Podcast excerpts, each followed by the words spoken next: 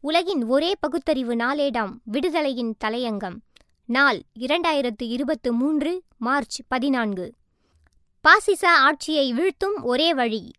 திரிபுராவில் ஆட்சியை பிடித்த பிஜேபி ஆணவ வன்முறை வெறியாட்டத்தை எதிர்த்து சிபிஎம் சார்பில் சென்னையில் கண்டன ஆர்ப்பாட்டம் நடைபெற்றது.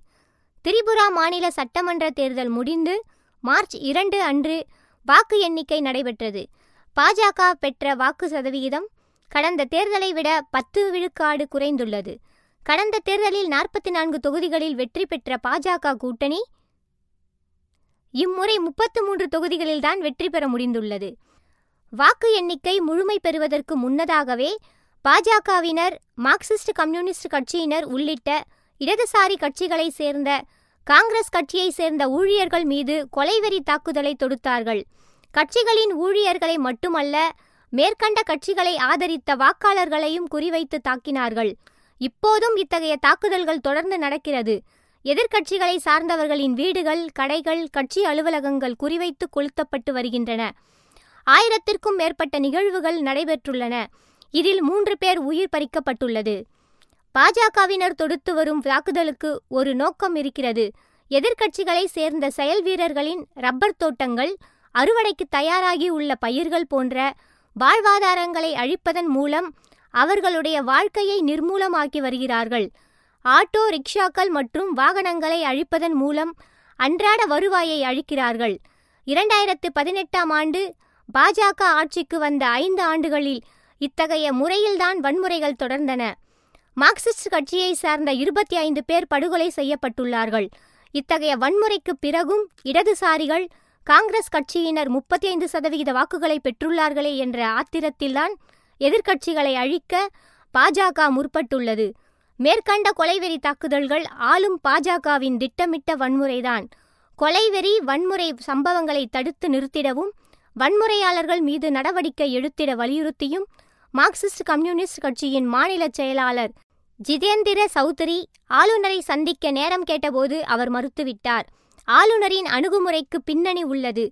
மாநில முதலமைச்சர் வன்முறை நடந்த சில இடங்களை பார்வையிட்ட பின் எதிர்க்கட்சிகள்தான் வன்முறையில் ஈடுபடுகின்றன என பொய்யான அறிக்கையை விட்டுள்ளார்.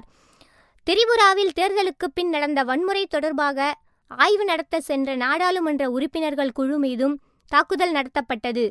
இது தொடர்பாக மூன்று பேர் கைது செய்யப்பட்டுள்ளனர். திரிபுரா மாநிலத்தில் கடந்த இரண்டாம் தேதி சட்டமன்ற தேர்தல் முடிவுகள் அறிவிக்கப்பட்டன. பாஜக கூட்டணி மீண்டும் ஆட்சிக்கு வந்தது. இந்நிலையில் தேர்தலுக்கு பின்பு இங்கு வன்முறை வெடித்தது. குறிப்பாக சேபாகி ஜலா மற்றும் கோவாய் மாவட்டங்களில் வன்முறை சம்பவங்கள் நிகழ்ந்தன. வன்முறை குறித்து இடதுசாரி காங்கிரஸ் கட்சிகளை சேர்ந்த நாடாளுமன்ற உறுப்பினர்கள் குழு ஆய்வு மேற்கொண்டுள்ளது.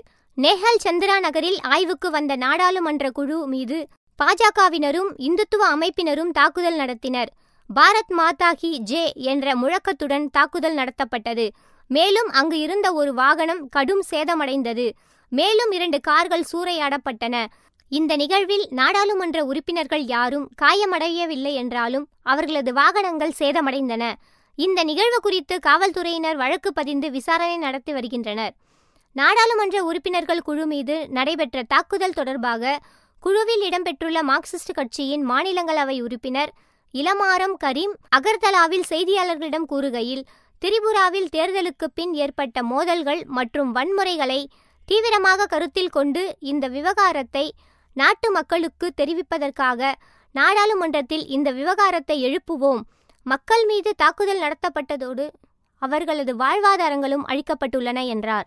ஜனநாயகத்தில் நம்பிக்கையில்லாத ஓர் ஆட்சி ஒன்றியத்தில் இருப்பதால் இந்த அராஜகம் இந்த நிலையை கண்டித்து நேற்று சென்னையில் மாநில சிபிஎம் ஒரு கண்டன ஆர்ப்பாட்டத்தை சிறப்பாக நடத்தியது.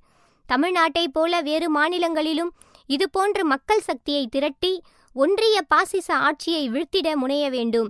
குறிப்பாக தேசிய கட்சிகள் இதனை முன்னெடுக்க வேண்டியது அவசியமாகும்.